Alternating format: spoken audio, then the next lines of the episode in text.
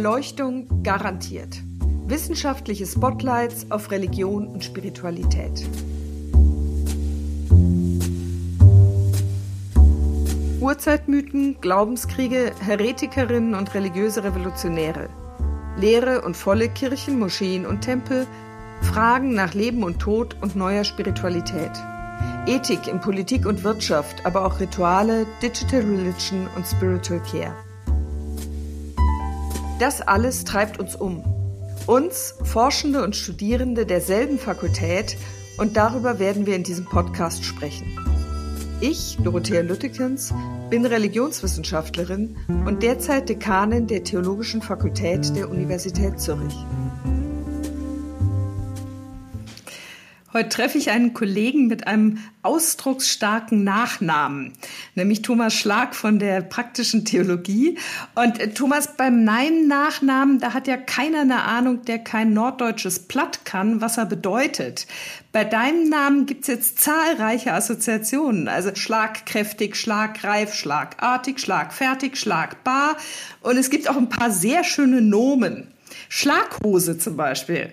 Hast du jemals Schlaghosen getragen? Nein, das habe ich nicht. Aber äh, um dem gleich was hinzuzufügen, ich wurde tatsächlich in ganz schlimmen Grundschulzeiten auch als Schlagi oder Schlagsahne bezeichnet. Also mit dem Namen kann man widersprüchlich. Ja, ja, mit dem Namen kann man offenbar viel machen.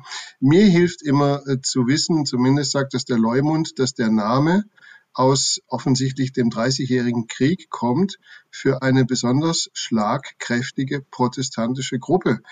Das ist jetzt kein Beitrag zum interkonfessionellen Dialog, aber ich finde es sozusagen ähm, etymologisch. Passt zu dir. Ja, vielen Dank. Ich finde es etymologisch und äthiologisch noch ganz interessant. Und es passt auch zu einem Nomen, was mir bei dir einfällt, nämlich Schlagabtausch. Holla.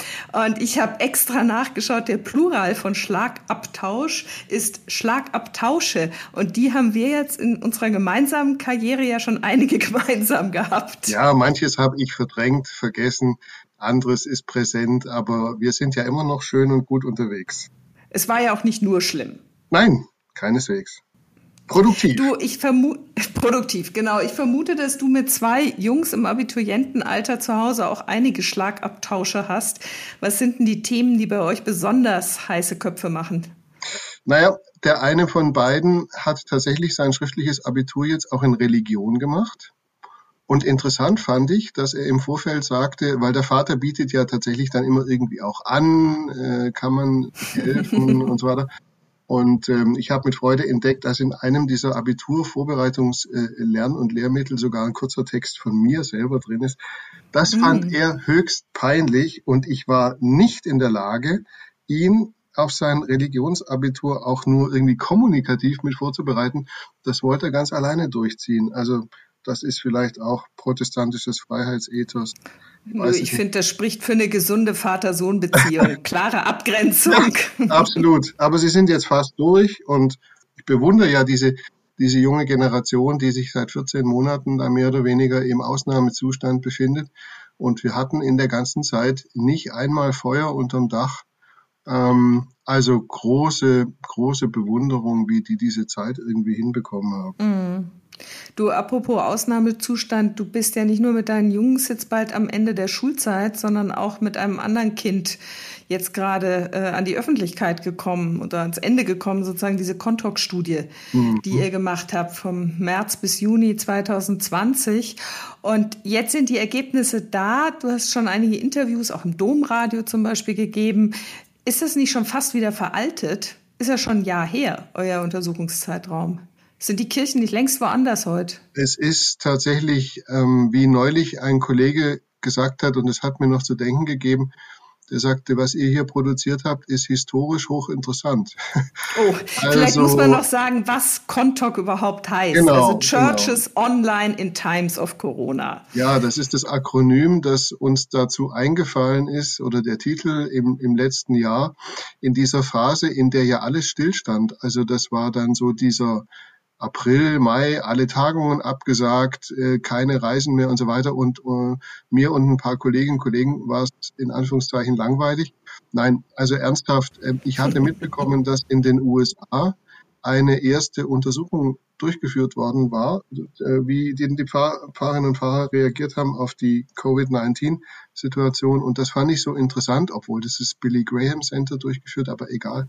Vielleicht kannst du einen Satz zu Billy Graham sagen, den kennen nicht unbedingt alle. Billy Graham, der amerikanische Tele-Evangelist, der Missionar, ein Charismatiker bis rein in die politischen äh, Kreise, hochgelobt, hochdekoriert. Du, aber er lebt ja gar nicht mehr. Nee, nee, nee, nee, nee, nee, aber er hat ein Center, er hat ein Center hinterlassen und die haben dann sehr wief und sehr schnell seinerzeit diese Umfrage durchgeführt. Und das fand ich so interessant, dass ich dachte, das können wir doch irgendwie für die Schweiz auch machen und dann äh, wollte ich eigentlich sofort das irgendwie konfessionell übergreifend machen, habe Arndt Bünker vom SPI in St. Gallen befragt und ob er mitmacht, hat ja gesagt und dann kamen Kollegen in Deutschland dazu und dann gibt's auch ein Global Network for Digital Theology und dann habe ich die angefragt und ruckzuck waren wir über 20 Länder und haben dann gesagt, lass uns doch mal gucken, was ist hier eigentlich passiert in dieser Zeit.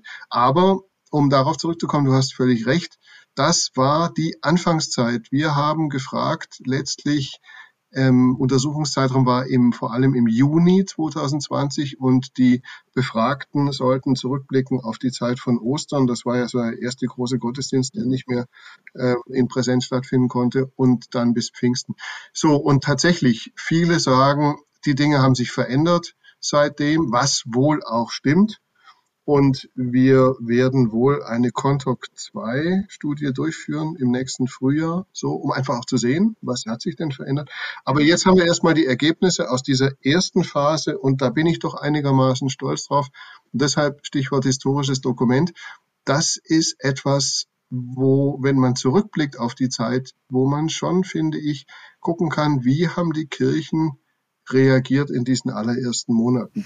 ja, und da ist also von dem, was ich jetzt bisher von dir dazu gelesen habe, tauchen so zwei sehr widersprüchliche Momente okay. auf. Also wie passt es zusammen, ja. dass du einerseits davon sprichst, da gab es einen unglaublichen Digitalisierungsschub mit wahnsinnig kreativem Potenzial mhm. und andererseits sah es gerade bei der Konfirmandenarbeit und den Konfirmationsgottesdiensten ziemlich finster aus. Ja, also du selber hast gesagt, dass da wenig Innovation zu sehen war, gerade mhm. bei der Jugend. Mhm. Also ich glaube, man muss der Begriff Digitalisierungsschub, der ist dann auch sehr früh irgendwie im Mund geführt worden durch eine andere Studie, die man in Deutschland durchgeführt hat ähm, von Kollegen und die haben das sehr schnell vor sich hergetragen. Ich würde den Begriff ehrlich gesagt so gar nicht verwenden. Wovon ich sprechen kann, auch aufgrund der Zahlen, ist, es gab wirklich innerhalb von wenigen Tagen oder Wochen gab es eine Transformation von äh, analogen Angeboten zu digitalen Angeboten. Digitalisierung würde für mich heißen, dass sich eine bestimmte Kultur auch verändert hat oder auch eine bestimmte Logik kirchlicher Kommunikation. Da bin ich doch einigermaßen zurückhaltend. Und von daher hm, ist es schon mal gleich gar kein umfassender Digitalisierungsschub. Also wenn überhaupt, dann haben sich in eigenen einzelnen Feldern haben sich äh, bestimmte Dinge verändert. Aber eine unserer Haupteinsichten ist, dass sich viele Fahrerinnen und Fahrer und Gemeinden eingelassen haben auf die neuen digitalen Möglichkeiten oder man könnte auch sagen Notwendigkeiten vielleicht so. Das ist ja schon beeindruckend. Das waren ja keine Fachleute. Mhm. Also innerhalb von weniger Zeit da umzustellen. Mhm ist eine Leistung. Ja, sehr. Also ich habe dann immer so gesagt, was wir ja schon seit vielen Jahren eigentlich in dem Feld diskutieren, und es war immer so ein bisschen exotisch, digitale Praxis und so. Ich habe dann gesagt, 10 years in 10 days. Das war so ein bisschen die ähm, Wahrnehmung, die ich da hatte. Und wir haben bei den Befragten festgestellt, dass doch über 90 Prozent vor Corona keine digitalen Angebote gemacht haben. Mm. Und das ist enorm. Warum gerade dann so ein Ausfall bei den Konfirmandinnen und Konfirmanden? Weil man wohl, wie das leider häufig so ist, im pastoralen Portfolio den Bildungsbereich eher nach hinten rutschen lässt, wenn es ums Kernprogramm geht. Und das Kernprogramm ist eben für viele der Gottesdienst und was für mich sehr überraschend war und in der medialen Öffentlichkeit gar nicht transportiert wurde.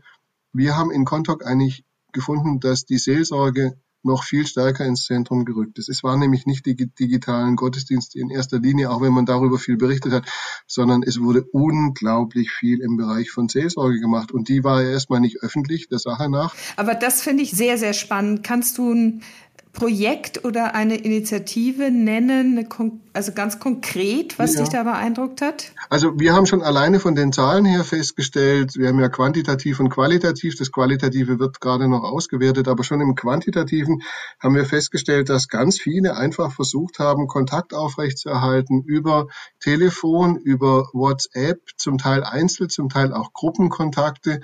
Da ist einfach äh, auch so zum Beispiel diese, diese berühmt-berüchtigten Hauskreise von denen man früher immer sprach, da hat man den ähm, äh, Eindruck gewinnen können bei den Zahlen, da ist wieder, da ist in, in digitaler Weise wieder ein Format, wiederbelebt worden, was man lange so im missionarischen Evangelikalen äh, nur verortet hat.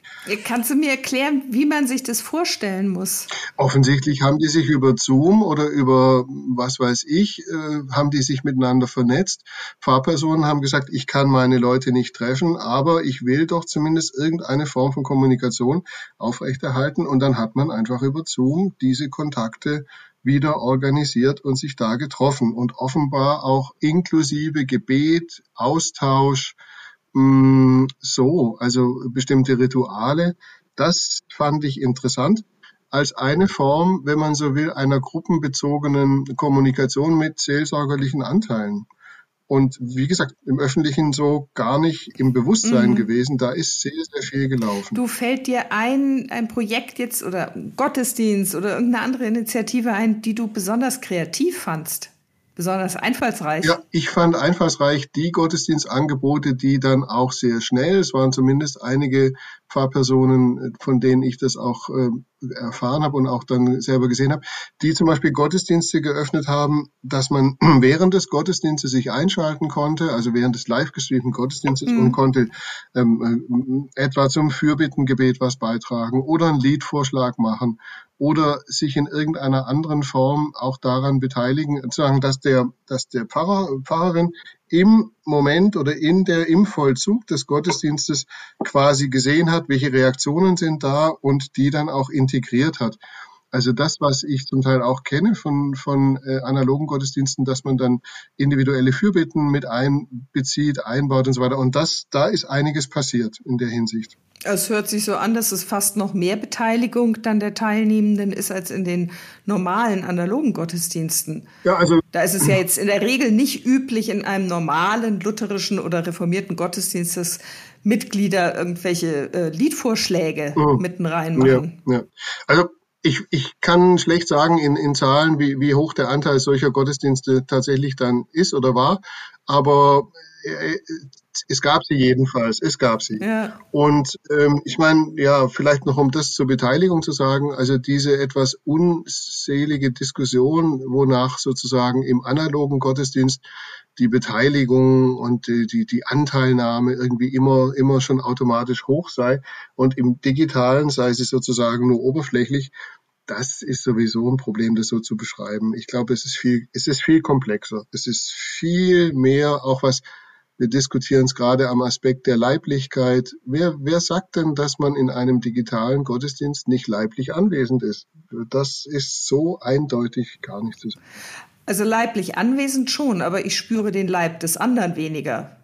Also mein Nachbar, wenn der stinkt oder ein gutes Parfum hat, das rieche ich über den Bildschirm definitiv nicht. Ja, gut, will man das? Ich sehe auch jetzt ja nur dein Gesicht. Mhm. Ich sehe nicht deine ganze Körpersprache.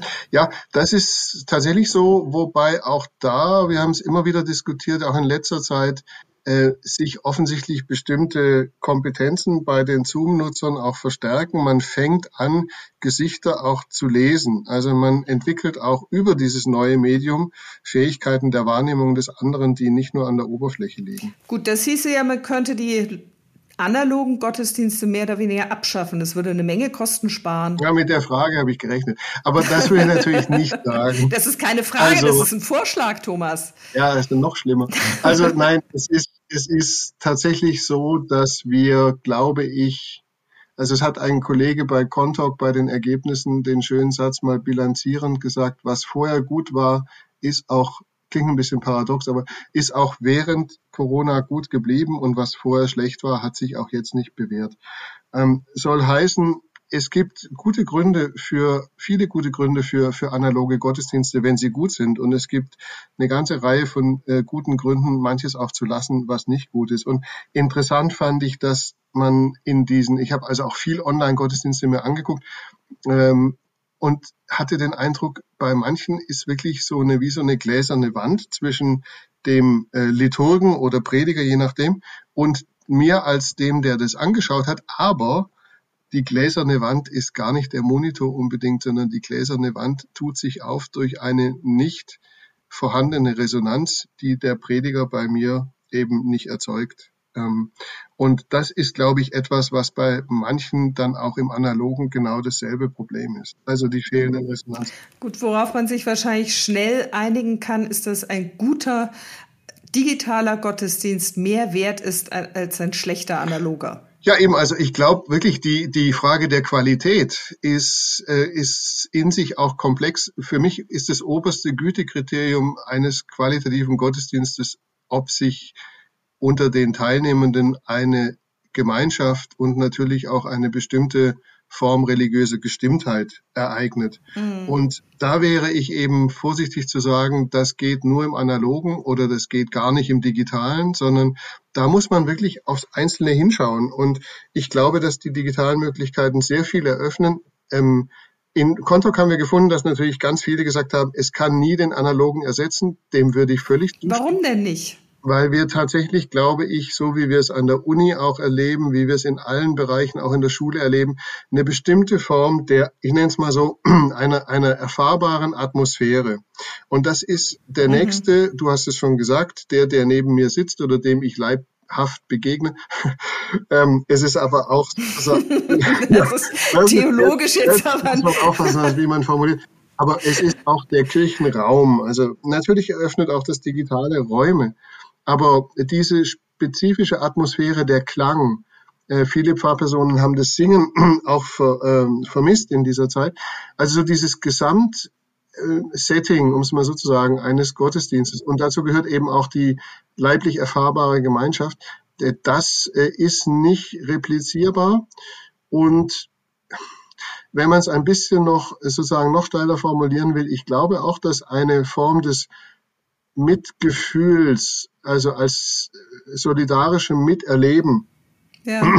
etwas ist, was in digitalen Zeiten, das gilt für viele Facetten, natürlich tendenziell wegbricht. Also so diese Individualisierungsphänomene, die wir haben, das, also ich bin, bin da kritisch, wenn wir, ich habe es mal an einer Stelle so gesagt, wenn die digitalen Angebote, das wird dir jetzt vielleicht gar nicht gefallen, aber wenn die zum religiösen Tinder werden, ähm, damit hätte ich. Stopp, nochmal. Warum meinst du, das gefällt mir nicht? Also das Stichwort religiöse Angebote, die zum digitalen Tinder genau, werden. Genau, zum religiösen Tinder werden.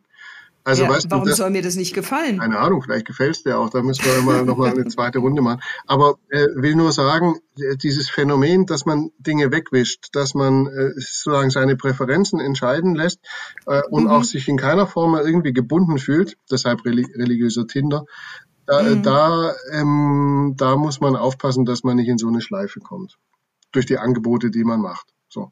Also wenn sie das alles so hochgradig individualisiert, dann haben wir natürlich oder hat die Kirche als eine sagen, gemeinschaftsbezogene Institution und eben zum Gemeinschaftlichen zähle ich immer auch diese Frage der, der, der Wahrnehmung des anderen und des wirklich empathischen. Dann müssen wir aufpassen, dass wir nicht auf lauter kleine monadische religiöse Einzelexistenzen rauslaufen. Und du würdest sagen, dass das digitale Angebot im religiösen Bereich zu diesen monadischen Existenzen eher führt? Es kann dazu beitragen, ja. Das finde ich schon. Wir haben es in einem anderen Zusammenhang untersuchen wir gerade so diese religious, äh, also diese äh, religious Sinfluencers, also religiöse sagen äh, Sinfluencer, die versuchen da über verschiedene Kanäle, sind zum Teil auch Pfarrerinnen und Pfarrer, ähm, so ein Angebot ähm, aufzubauen, wo sie sehr intensiv über Instagram oder Twitter oder sowas unterwegs sind und sie haben unglaubliche Followerzahlen. Das ist in Sag sich schon mal einen Namen. Ein ah, das ist zum Beispiel Josephine Teske, die Seligkeitsdinge. Ähm, es gibt den Pfarrer aus Plastik, das ist ein Kollege aus Stuttgart, ähm, der da sein eigenes, also es gibt einen ganzen Kanal äh, oder ein ganzes Angebot, eine Plattform, die nennt sich Yeet. Und da sind diese riesen, riesen Followerzahlen, aber man, man kann natürlich sich auch fragen, stellt sich da wirklich eine Gemeinschaft her oder sind das lauter Einzelne, die dann sozusagen den ähm, einen, eine, eine Schwarmintelligenz bilden, die aber immer nur aus individuellen religiösen äh, Gefühlen besteht. Da muss man, glaube ich, als Kirche sehr genau hingucken, wie man Gemeinschaft erzeugt, die dem irgendwie etwas entgegensetzt, was attraktiv ist. Mhm. Wobei das ja ein spannender Gedanke ist, Kirche der Zukunft im Sinne der Schwarmintelligenz. Ja, vielleicht einer schwärmenden Intelligenz. Schwärmerische würde ich sie jetzt nicht nennen, aber ich glaube schon, dass so diese Idee, dass sich ähm, Gemeinschaft konstituiert, sei es jetzt christologisch als eben Leib Christi oder auch als Geistgemeinschaft ähm, oder als eine, auch eine schöpferische Gemeinschaft, das ist eben, äh, glaube ich, etwas, woran man auch digitale Angebote prüfen muss, ob sie für ein solches Bild von Kirche quasi auch offen sind oder sich öffnen.